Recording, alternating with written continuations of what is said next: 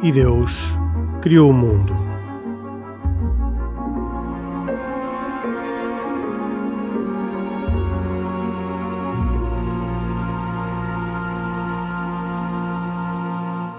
Boa noite, bem-vindos a mais esta edição de E Deus Criou o Mundo, um programa semanal da autoria de Carlos Quevedo, que também produz, e hoje com cuidados técnicos de Guilherme Marques. Comigo tenho de novo uh, o grupo completo: Isaac Assor, judeu, Pedro Gil, católico e Khalid Jamal, muçulmano, que aqui estão a título pessoal, embora um, ehm, representando as suas convicções e não representando as suas confissões religiosas e as hierarquias das suas religiões. Temos também hoje uma convidada, Maria João Sando Lemos, a quem agradeço particularmente a presença. Um, ehm, eh, uma convidada que nos vai permitir fazer entre ela e o Pedro Gil, a, a mesma, o mesmo diálogo que no passado fizemos entre Joshua Roy e Isaac Assor e entre Riash Issa e Khalid Jamal, em que a uns e outros perguntámos o que é que os separava e o que é que os unia dentro das mesmas religiões. Pergunto também à Maria João Sando Lemos e ao Pedro Gil o que é que vos une e o que é que vos separa. Bom, Como católicos. Começa Maria João, se calhar. Eu acho que, como católicos, em princípio, tudo nos une. Uh, somos católicos, temos obediência uh, ao Papa, uh, com muito gosto, este Papa, Papa Francisco. Porque Maria João, em, em vários momentos, no passado, manifestou grande desgosto, por exemplo, pelo Papa anterior. Exatamente. Uma entrevista à visão ficou o Papa célebre. Bento XVI, movimento Nós Somos Igreja, e eu pessoalmente manifestámos sempre o nosso profundo desacordo com a maior parte da, do seu pontificado. Já quando ele era cardeal Ratzinger, já nós estávamos em grande desacordo com as suas censuras aos teólogos católicos, censurou mais de 100 teólogos católicos, mas felizmente, pronto, as coisas estão assim.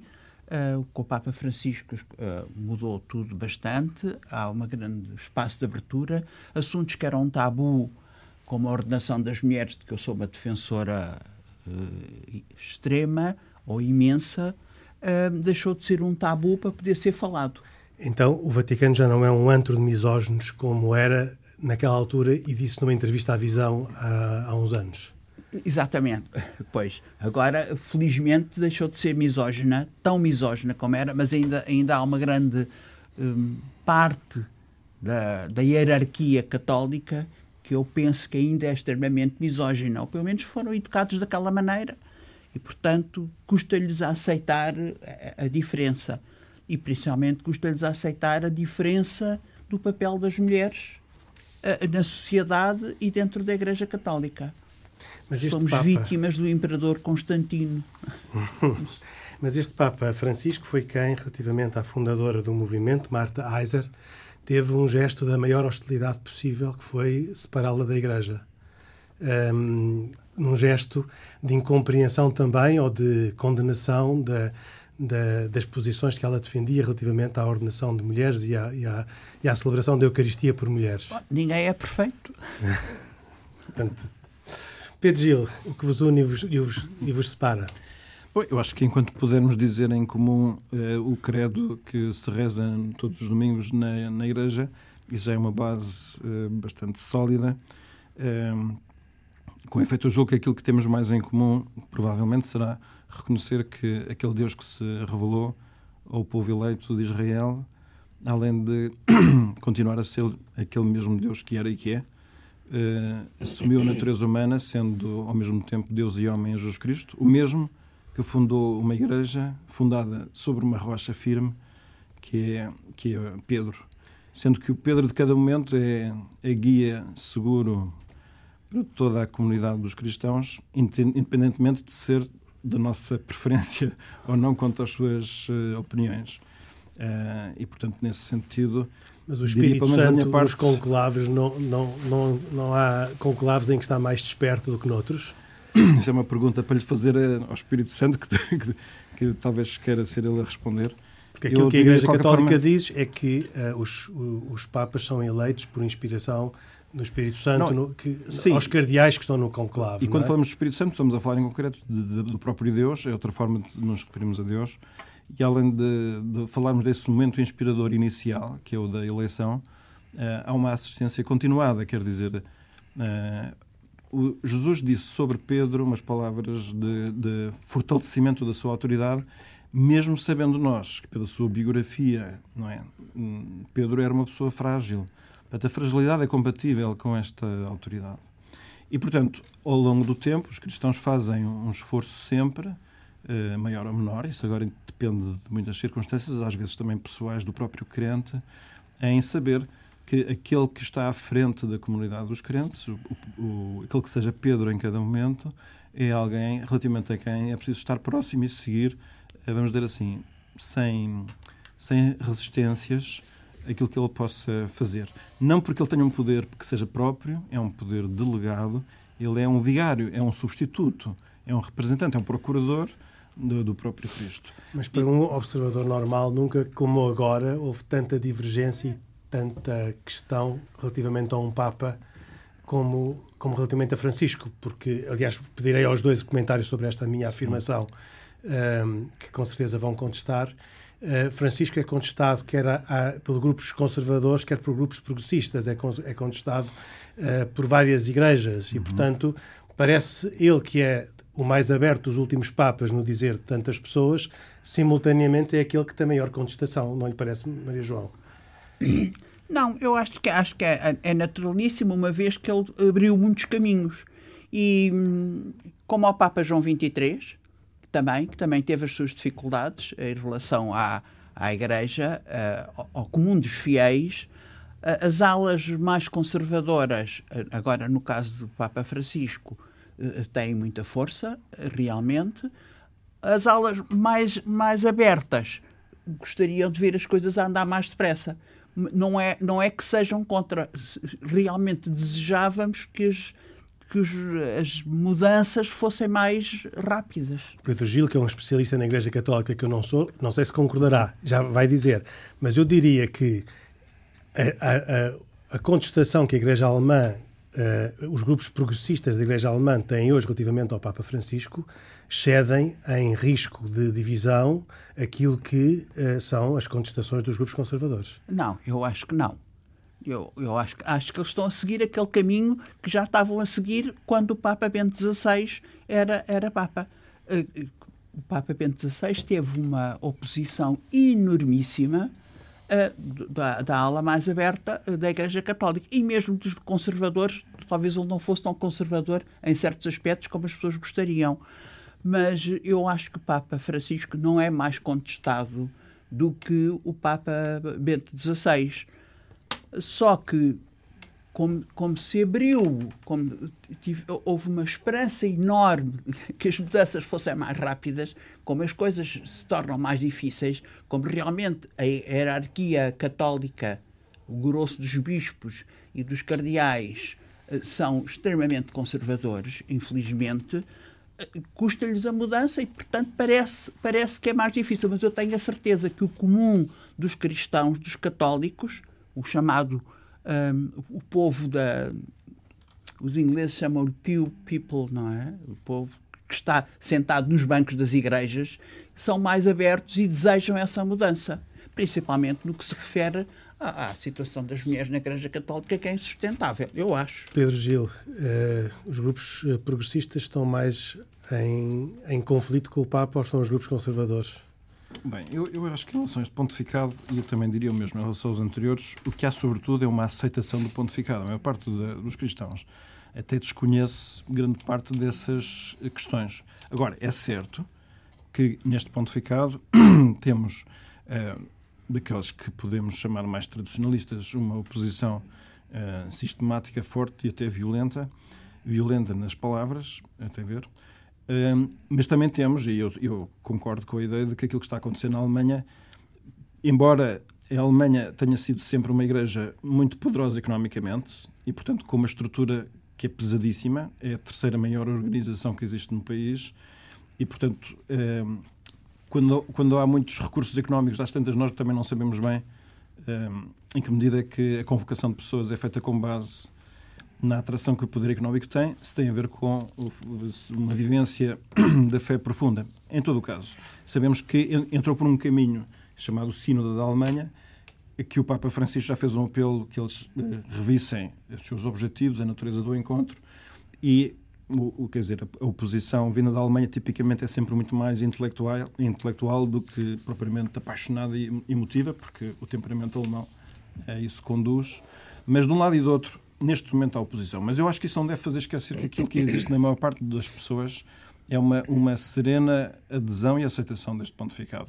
E às vezes, mais do que serena, é um claro entusiasmo por um Papa que tem conseguido fazer várias coisas. Uma delas é transformar em linguagem muito simples e acessível aquilo que todos nós, em parte, sentimos nostalgicamente como uma certa saudade de Deus que ele tenta devolver. Ele procura uh, voltar a, a, retratar Deus como um Deus de ternura, de amor, de proximidade de quem não há que ter medo e a quem é preciso não ter medo de voltar como quem pede perdão dos próprios pecados. E entramos numa daquelas zonas que tipicamente não é normal naquilo que seria uma personalidade progressista, que é um enorme afeto e reabilitação da confissão, da prática da confissão, que ele próprio faz questão de a fazer em público, ele próprio faz questão de ativar momentos como um dia especificamente dedicado de 24 horas durante todo o dia, com disponibilidade para as pessoas poderem confessar e faz dele aquele, aquela pessoa que é muito difícil de retratar com aquelas uh, clichês normais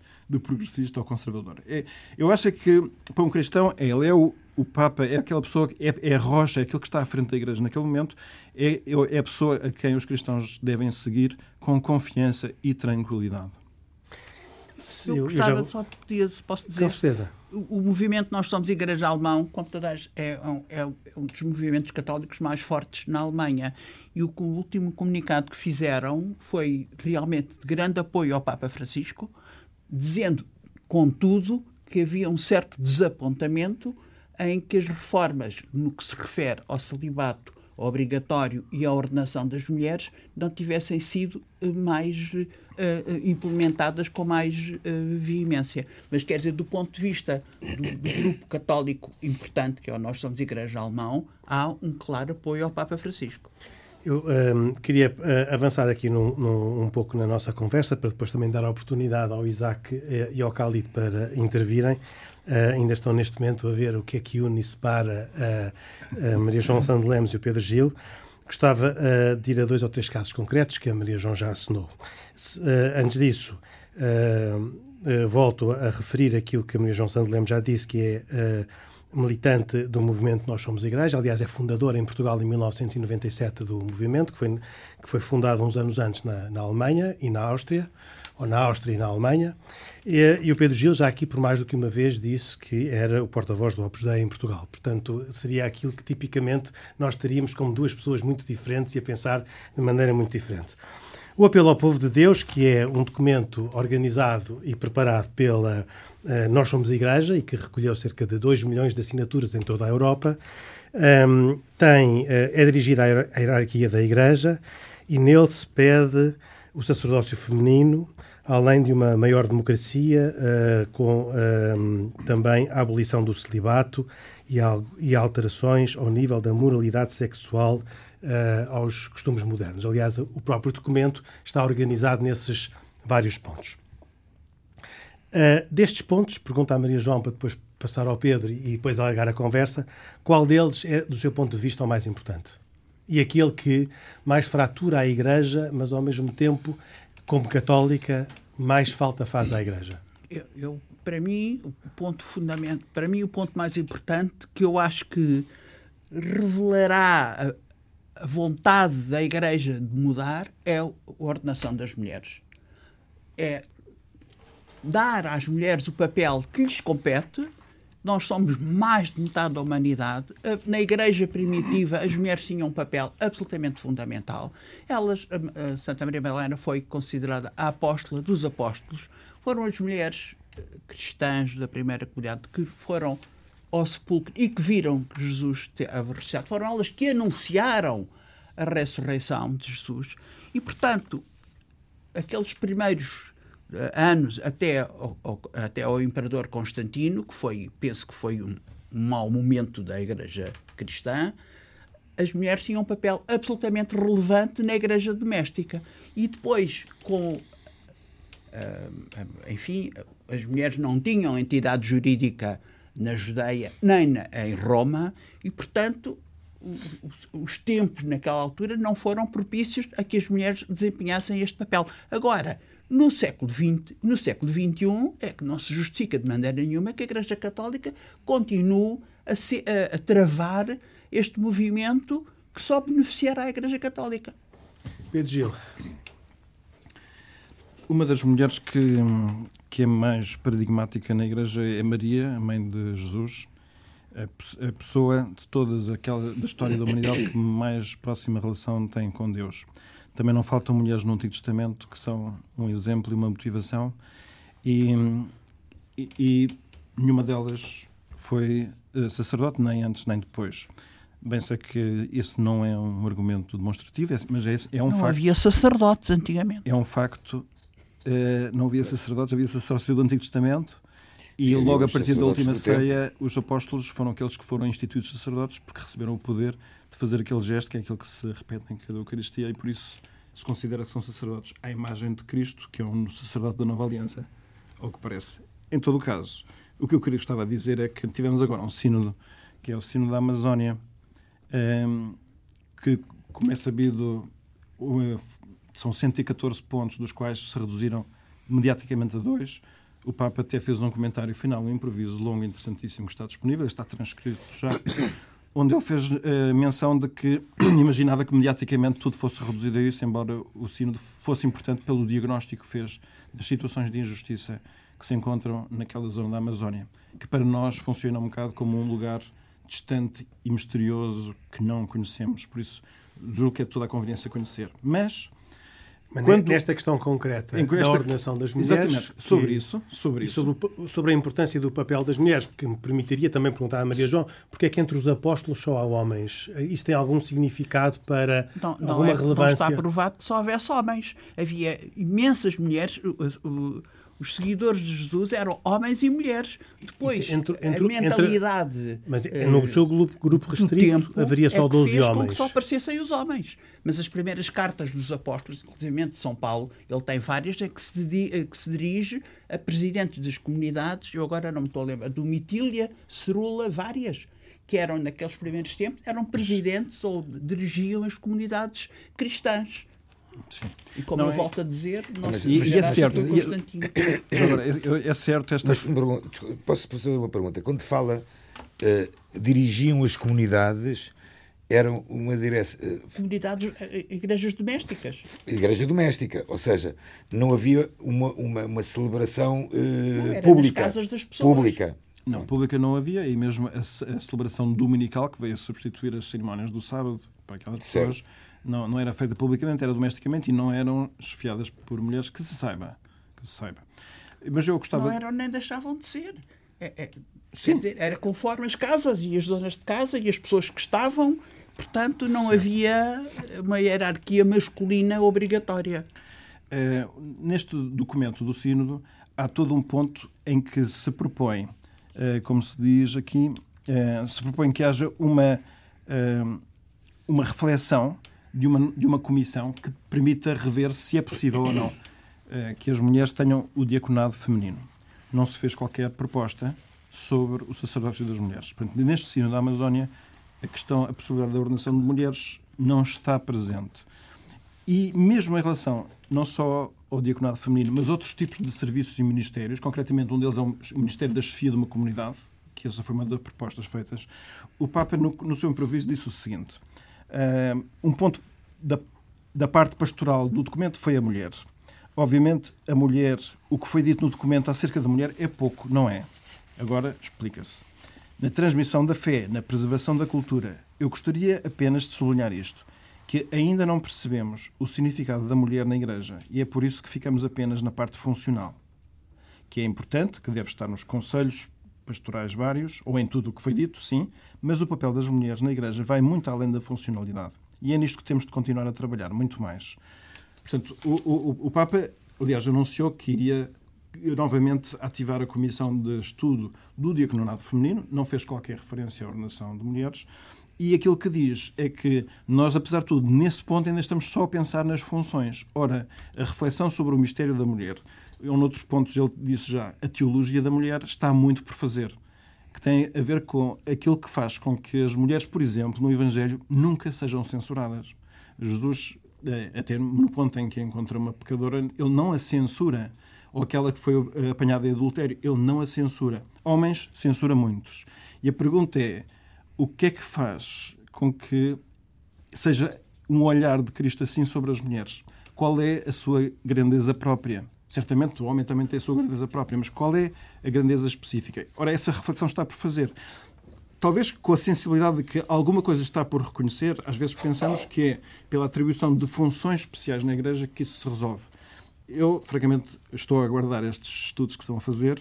Eh, não sei se isso corresponde à ânsia que as mulheres têm, ficamos um bocado a pensar que se calhar ainda falta aqui um bastante pensamento. Oh, Pedro, para, para nunca foi feito nenhum estudo pelo Vaticano? Pelo, pelo... Sobre o diaconado feminino, sim, até houve uma comissão relativamente recente, mas os seus resultados foram inconclusivos. Isto é, não deu para concluir se na Igreja Primitiva havia ou não a atribuição do diaconado permanente, segundo o conceito que nós agora temos do que seja o diaconado permanente. Portanto, a expressão diaconisa existia, mas o seu significado não pode era, não ser o mesmo. Pode não ser o mesmo, pronto. E acho que é isso que o Papa agora gostaria que se deixasse a posição de não saber concluir nada para se poder concluir alguma coisa.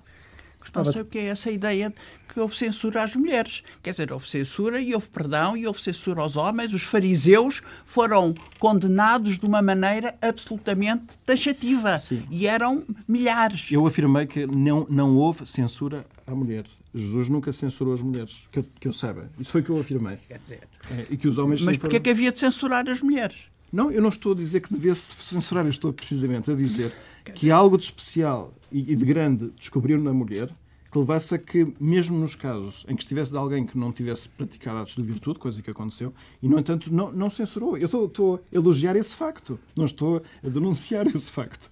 Eu estou a dizer é que Enfim alguma reflexão deve ser feita é porque é que, mesmo diante de mulheres pecadoras, Jesus não as censura. Também não censurou o Zaqueu, convidou para jantar. Certo, certo, eu não estou a dizer que tivesse censurado todos os homens. É tal coisa. É, é, o olhar sobre as mulheres é completamente diferente do olhar sobre os homens. Aos homens desculpa-se tudo e às mulheres não se desculpa nada. Desculpem lá.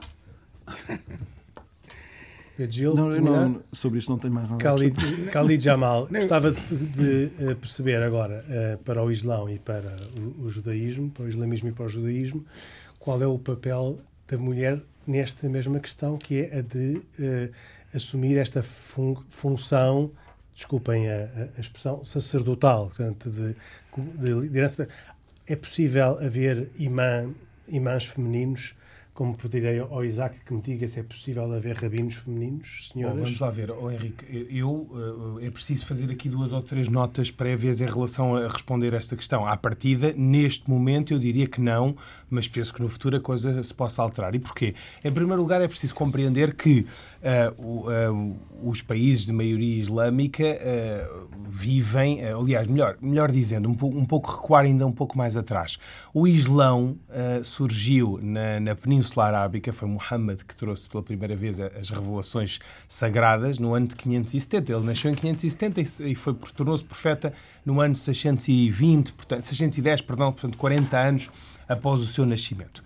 E com, esse, com essa revelação inaugurou uma linha de pensamento que uh, uh, trouxe, por exemplo, os direitos das mulheres. Recorde-se que as, as, as, crianças, portanto, do sexo feminino, as recém-nascidas árabes, eram enterradas vivas. E, portanto, a crença do profeta Muhammad foi que o mundo islâmico de então, não era islâmico, não era, era pré-islâmica, estava profundamente mergulhado numa lasciva e, Mas, oh, em algo oh, que não fosse uh, Khalid, vamos ao ponto. O nosso ponto é, há hoje em dia no Islão mulheres que liderem comunidades tal qual como há homens que são imãs? Não existem, mas por outra razão, Henrique. Não existem é, porque... é, isso que eu, é isso que eu lhe peço que agora, agora ia continuar Exatamente. o é raciocínio. É Portanto, não existem mulheres eh, por, sacerdotes, chamemos-lhe assim. Porquê? Porque, em bom rigor, há, há, o Islão caracteriza-se, pelo menos o Islão sunita, por duas questões. Primeiro, não há ninguém, não há um Vaticano, não há nenhuma autoridade. Quer dizer, para se ser imã, para se ser um alim, um alim, no fundo, é a expressão que nós usamos, significa teólogo. Para ser um teólogo do Islão, eu não tenho nenhuma autoridade central que me tenha de ratificar ou de acreditar-me enquanto tal. Então, nesse e, caso, portanto, o Islão não tem o problema que tem a Maria João Santos Lemos com o Vaticano, que é a de ter uma barreira Nesse à aspecto, ideia não. da ordenação aliás, de mulheres. aliás, veja-se, por exemplo, que é, é Então, comum, é comum Sim, que igual, os álimos, os teólogos, sejam casados com mulheres álimas, ou seja, há mulheres teólogos, digamos Mas então, assim. porquê é que, se não há essa barreira do Vaticano que a Maria João encontra na Igreja Católica, porquê é que não há ah, imam... Pois, aí vem, aí vem a questão histórica. Repara, o Islão, no início, rompe com o tradicional machismo da sociedade árabe. Da sociedade árabe, onde nasceu, de onde brota, digamos assim. A uma dada altura, vai evoluindo nesse sentido e nos anos, nos anos 60, 70, nós tínhamos sociedades árabes em que, à partida, tendencialmente havia uma igualdade de direitos. E depois, como todos sabem, houve um retrocesso dessas civilizações dos países de maioria islâmica, um bocadinho inspiradas na figura, numa sociedade patriarcal, se quisermos, na própria religião que, não sendo patriarcal, é vista de um modo, enfim, a, a privilegiar claramente os homens, aquilo que a Maria João há pouco dizia, e eh, de uma forma, quer dizer, a figura do bónus pater família, do bom pai família, sempre esteve presente. E, portanto, por isso é que, à partida, os tradicionais papéis de homem e mulher eram divididos. Ao pai competia sair de casa para ir buscar o sustento, o sustento que era quê? Divino, mas que era dado por intermédio do homem. O homem é que saía de casa para ir buscar o sustento. A mulher competia o tradicional papel de educar a família e, e preservar. Quer dizer, é, é é é indispensável e não, não, não podemos ser indiferentes à circunstância da importância das mulheres na educação dos filhos, etc. Agora, a é- forma como a religião islâmica. Sim, a forma como a religião islâmica, Henrique, foi configurada não permitiu que se desse lugar à criação de sacerdotes do, do sexo feminino, no caso do Islão. Dir-me-á, será que é por obrigação ou por imposição do Alcorão ou de qualquer norma religiosa? Do meu ponto de vista, acho que não. Aliás, vou mais longe. Eh, Não houve, até à data, se calhar, nenhuma revolução, nenhum movimento feminista que brote dos países de maioria islâmica ou daquela zona do globo que permita, se calhar, que meia dúzia, centenas, milhares de mulheres se unam em torno disso. Se me disser, será que isto vai ser bem recebido pelo- pelos tradicionais poderes, digamos assim, eclesiásticos, chamemos-lhe assim, dos, dos- do mundo islâmico? Provavelmente não. Mas é uma discussão que ainda não foi feita, até porque o Islão, enfim, ainda tem, como sabem, 1400 anos de história, é mais recente. Assor. Ah, Deixa-me só dizer uma Não, coisa, Henrique, Isaac só há uma Assor, limitação que é a questão Assor, da. Qual é a sua ah, para o Bem, judaísmo? eu, que eu, é antes de mais, gostava de fazer aqui uma, uma pequena correção, por assim dizer. Ou pelo direto ao ponto, só favor. E, e direto ao ponto, sim. Eh, perguntou inicialmente se havia rabinos mulheres. mulheres. Eh, Como compara- perguntei ao comparando Isaac se com- havia imãs ao- mulheres. ao- ao Khalid. Ao, ao Khalid se havia imãs mulheres. Eh, comparando com o papel de um sacerdote eh, católico, um padre. Os rabinos não são padres, nem, são, nem podem ser equiparados a padres nem a imãs. Os rabinos são pessoas que eh, extremamente conhecedoras do judaísmo e que são chamados os mestres. Podemos então falar é de outra coisa.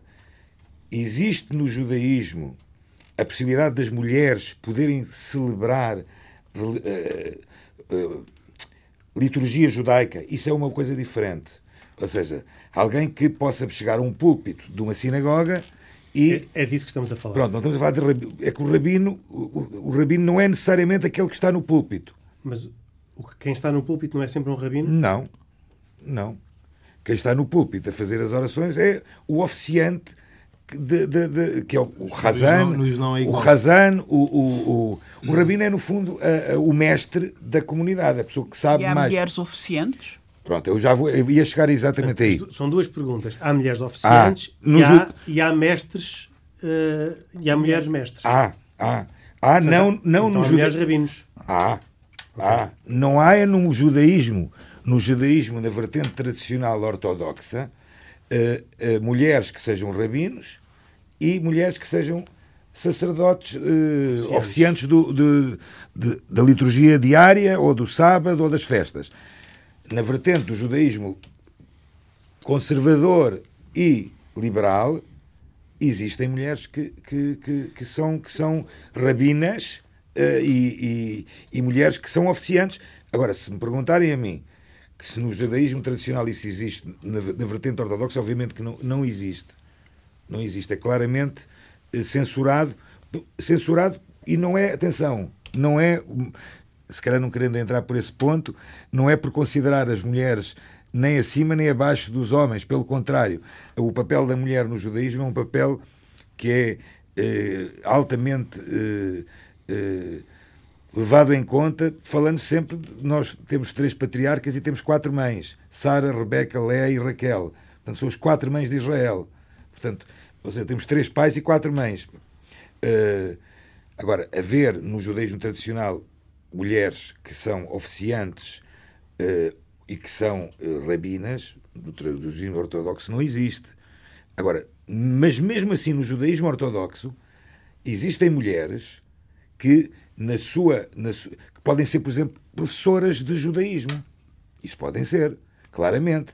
Professoras, inclusive, de alguma liturgia. Sim, mas isso também na Igreja Católica podem ser professoras de teologia. Não é essa a, nossa questão, não é? A questão aqui é, é de ser um ministro ordenado uh, da comunidade. O Khalid dizia que pode haver, que também fez a distinção entre o imã e o oficiante.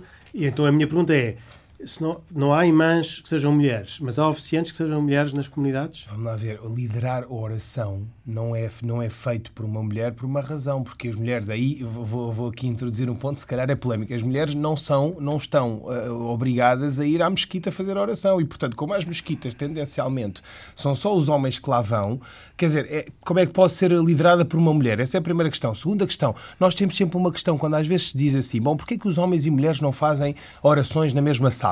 É porque as mulheres são inferiores? Evidentemente que não. A oração islâmica, como sabem, nós prostramos-nos. E, portanto, quer dizer, do nosso ponto de vista, estarem homens e mulheres na mesma sala seria o homem desvia a mulher, a atenção da mulher, e o contrário, a mulher desvia a atenção do homem. Portanto, não, nos, não, nos afigura, não se afigura adequado ter uma mulher liderar uma oração estando prostrada a Deus à frente do homem. Só por essa razão. Portanto, é uma razão prática. Não existe nada, do ponto de vista formal, que impeça uma mulher. Aliás, como eu disse, o alim, que é a expressão utilizada que significa teólogo, normalmente os alims são casados com mulheres teólogas, ou seja, alimas. O que é que significa isto? Significa que, à partida, o grau espiritual é rigorosamente igual, Henrique. Portanto, Deus concede a mesma distinção, chamemos-lhe assim, a mesma reverência espiritual a um homem e uma mulher, porque ambos fizeram esse percurso de, de busca espiritual. Portanto, são depois os homens que recusam essa, essa mesma igualdade eu, que Deus tinha dado. Eu diria que essencialmente são os homens que deturpam essa visão e que acham que o homem tem uh, um ascendente psicológico, digamos assim, e uma superioridade em face da mulher no que toca a matérias do foro religioso e de orientação e de direção uh, das orações e de outras outras.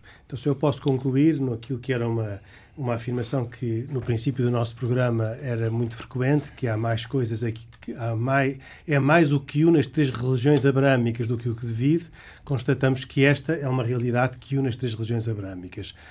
A, a falta de disponibilidade para reconhecer à mulher uma possibilidade de ser ministra ordenada e uh, real e, com, uh, e e atuante nas suas eu, comunidades. Eu, particularmente, no caso da vertente ortodoxa e tradicional, que é aquela que eu cumpro ou aquela que eu sigo, eu, muito sinceramente, não acho que, que seja por aí o, o uma mais-valia se houvesse mulheres a, a, quererem celebrar ou a quererem ser as, as oficiantes das, das, das, das liturgias, das orações.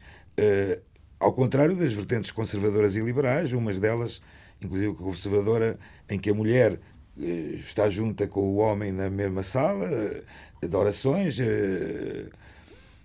mas mesmo assim, até essa, essa explicação dada é uma explicação que, que, que, que na vertente ortodoxa custa-nos muito combatê-la. Porquê? Porque realmente não há no judaísmo, em nenhum local, algo que diga que as mulheres não possam ser uh, os oficiantes das, de, de, das, das orações uh, celebradas nas sinagogas. O que diz sim, no, numa, num compêndio, chamemos de Alahá, diz sim, é que uh, é melhor que não o faça porque pode, inclusive, distrair um pouco. é, ouça. É, Mas eu, eu, eu gostava de fazer aqui é um ponto. Gostava só que a Maria João transformasse em palavras o gesto de cara que fez. Eu acho que é, que é um preconceito terrível. Quer dizer, é, é, é, é inaceitável. E é, e é o problema que se põe também à, à Igreja Católica é que nós somos vistas como um, um diabo de saias. Quer dizer, é impossível.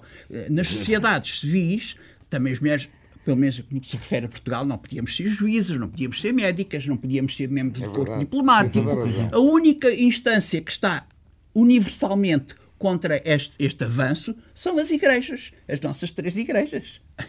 Isso temos que concordar. É Eu verdade. fazer só aqui uma- um ponto em relação ao, ao judaísmo, que, que bom, teve sacerdócio até o ano 70, certo? A partir daí, Sim, sim. pronto, o sacerdócio deixou de existir. Aquilo que existe são funções litúrgicas e, vamos dizer a chefia da oração. Eh, o, o- o sacerdócio estava atribuído a uma das 12 tribos, de, que é a tribo de Levi, portanto, os levitas eram inclusivamente aqueles, eh, aquelas pessoas que não tinham território. Portanto, na distribuição do território. Não, não só não tinham território, que até hoje não podem ter um espaço de terra em Israel. Isso é muito interessante. Porquê? Porque se considerava que a sua terra era Deus. Portanto, o sacerdote é aquele que vive só de Deus e para Deus. E isso deixou de existir com a destruição do templo. Não sabemos se o templo vai ser reconstruído e se vai ser Esperemos reatado ou não. É, o Isaac é daqueles que acha que, que sim, Eu e quanto que antes. sim. E quanto antes. E Mas mais enfim, rápido isso traz alguns outros problemas. Mas O isto é que é para... que o Isaac mais ambiciona? A reconstrução do templo ou a vinda do Messias? É, isso, é, é- isso é um pacote de dois em um. É dois em um. É dois em um. Portanto, a vinda do Messias, ao mesmo tempo, vem, vai Sim, vir a mas construção do. a esse construção sacerdócio que era, exclusivamente, que era exclusivamente masculino aparece numa altura em que o sacerdócio ser masculino não era uma coisa óbvia nas culturas. Portanto, havia vários tipos de sacerdócio feminino eh, nos vários cultos extra-bíblicos, não é? E com isto também Sim, quero dizer Sim, é sim. que um, eu, eu- eu não estou a querer dizer que a questão não tem dificuldade para se, para se encontrar uma razão profunda. Só que nas coisas da religião, em parte, sem dúvida nenhuma, que é preciso destrinçar aquilo que é tradição humana daquilo que é algo que está para além da tradição. E, e portanto, nós haveremos sempre destes temas com uma certa cautela que é sempre a de questionar o que é que Deus quis realmente. Pronto. Essa é a questão fundamental. Até este Papa mesmo, que já afirmou que não iria nunca aprovar o sacerdócio feminino, eu não sei se isto desilude ou não, mas é um facto. Ele, ele afirmou, não, não, não, não, fui eu que afirmei. Eh, mas, em parte, é uma aceitação de um dado que se considera estar para além daquilo que seja a nossa capacidade de dispor sobre aquilo que seja a religião e as suas práticas. Pronto. É, sem dúvida que nós, neste momento, estamos numa época da sociedade em que para nós é tão óbvia e, e, e legítima o desejo da intermutabilidade de funções homem-mulher, que eu acho que é uma grande conquista cultural da nossa época, que de repente quase que parece tudo isto em contraciclo quando vemos algumas exigências religiosas. Mas, como digo, isto tem que ser tudo visto por quem tenha também a missão de fazer esse discernimento e, e, pelo menos da minha posição, é um bocado acompanhar o que é que essas pessoas eh, entendem e valorizam. Agora, não bastará dizer, e esse ponto eu não sei se a Maria vão concordar comigo, mas enfim, também se não concordar não há problema, não? mas é, é que não basta algo ser muito próprio da cultura moderna para nós pedirmos às religiões para o Pois, reconhecer. Verdade, verdade. Aí, é o- Nós Então, também não sabemos o que é que Deus. Que- Deus, Deus não sabemos o que é que Deus quer. Nós te- a única coisa que temos é o Novo Testamento e o que Jesus, a, a maneira como Jesus funcionou. E realmente na, na, na- sua hum, evangelização não há absolutamente nada que diga que as mulheres não podem exercer as mesmas funções que os homens. Sim, Se a gente olhar com atenção para o Evangelho, sim. Mas é assim, não há aí nada agora João- dizer que Deus. Deus. Deus é, somos nós, é, foi Jesus que nos deixou os evangelhos e é por aí que a gente se tem que. re- Deus é um Então- Deus vivo que não é uma palavra escrita. No caso do cristianismo. no- no, Atenção, caso do, no caso do, atenção. aqui o, o, o, o muçulmano tem outra ideia caso do completamente diferente. é, mas, mas- por acaso do cristianismo não é assim. Mas É quer um- dizer, o que é importante é isto. Eu, eu percebo aqui o ponto de discussão, que é, no caso do Islão, nós percebermos se o facto das mulheres não liderarem orações, ou não serem imãs, digamos assim, brota de- do próprio Alcorão e daquilo que Deus quis, porque nós acreditamos que sabemos o que Deus quer, através da, da palavra plasmada no Alcorão, ou se é um costume. Do meu ponto de vista, parece que é um costume. Veja-se o exemplo de, as, por exemplo, as mulheres não podiam guiar na Arábia Saudita. Como se sabe, a Arábia Saudita é, enfim, considerado, vá lá, o grande reduto do Islão, o país eh, do- atual que mais segue o Islão, chamemos-lhe assim. Isto é muito dúbio, muito polémico, mas por- e há quem, há quem fosse buscar essa, essa orientação, essa norma civil eh, à religião, dizia que de facto as mulheres não podiam ter esse papel. Então, se eu- evoluiu. se eu posso tirar uma segunda conclusão desta conversa, depois de há bocado ter concluído aquilo que vos unia, não é? Agora também concluo aquilo que vos desune, que é para o Islão e para o judaísmo as mulheres não têm funções, mas poderiam ter, e é uma questão cultural, para a, a Igreja Católica não é uma questão cultural, é uma questão teológica. a Igreja Católica, o pensamento oficial, o pensamento, o pensamento oficial. Eu também lanço outra questão. Mas eu, eu, neste momento não estava a falar do Islão e do, e do judaísmo, uhum. os, os, os pensamentos alternativos ou complementares ou, ou, ou, ou, projetos. Estava a falar daquilo que é a afirmação Mas, real. Na Igreja Católica, o que se passa hoje em dia é que o Vaticano, mais ou menos conservador, é, continua a, a, dizer que não. A hierarquia. Mas eh, eu não. Eh, como é que a Maria João distingue a hierarquia do resto? Porque, eh, porque dizer a hierarquia. A hierarquia é quem manda. Sim, é o governo da Igreja. Mas, mas, mas como sabemos, não foi, não foi, o próprio fundador da Igreja que instituiu esse poder. O que é? Não foi, não foi o próprio fundador da Igreja que instituiu esse poder. Será que não, nós, pela fidelidade a Jesus Cristo... homens. Não, a pergunta não é essa. A pergunta é... Se por... E há imensos teólogos que refutam essa, essa ideia. E muitos que o apoiam. É Centenas, porque a questão, milhares, a questão não é foram altamente censurados pelo Papa Bento XVI. Sim, a questão... Porque defendiam exatamente... Eh, com risco de serem excomungados caso falassem na ordenação das mulheres. A questão não é saber quantas pessoas estão de cada lado da posição? Não, é preciso que haja opinião. Quer dizer, Sem dúvida, não, mas... não, não, eu não estou a quantificar, estou a dizer que há opiniões qualificadas que defendem a ordenação das mulheres e que não há razões teológicas absolutamente nenhumas.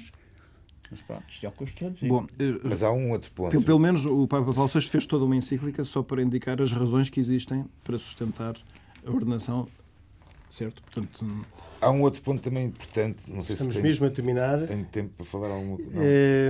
Então, um minuto. Não, não, não chega. Vai dar. Então, uh, tomo só dar. aquilo que disse o Pedro Gil, o mas, Papa Paulo mas, VI. Mas vou falar sobre isto. O Papa Paulo VI, uh, em, uh, nessa encíclica, disse que prefiro dar a vida antes de, de mudar a lei do celibato. O Papa Francisco repetiu esta mesma frase em janeiro de 2019. Será que o Papa Francisco acabará por recuar nesta palavra. Nós peço, espero que não tomem por vulgaridade a comparação, mas também relativamente, por exemplo, ao Brexit, ouvimos dizer que preferia morrer morto numa valeta do que pedir um novo adiamento. Será que isto se vai aplicar ao Papa Francisco de, ainda um dia mais tarde, durante o seu pontificado, ter que dar um passo a recuar? 30 segundos para cada um dos dois católicos. Maria João. Eu espero bem que sim. Eu diria apenas que o Sino da Amazónia, ele próprio reafirma a bondade da lei do celibato. Muito obrigado a Maria João Sando Lemos, que aqui esteve com hoje no nosso programa E Deus Criou o Mundo, um programa de Carlos Quevedo, uh, com a autoria de Carlos Quevedo e os cuidados técnicos de Guilherme Marques. Comigo, Henrique Mota, como sempre, estiveram Isaac Assor, Pedro Gil e Khalid Jamal, que aqui estarão dois, oito dias, se Deus quiser. Boa noite. Boa noite.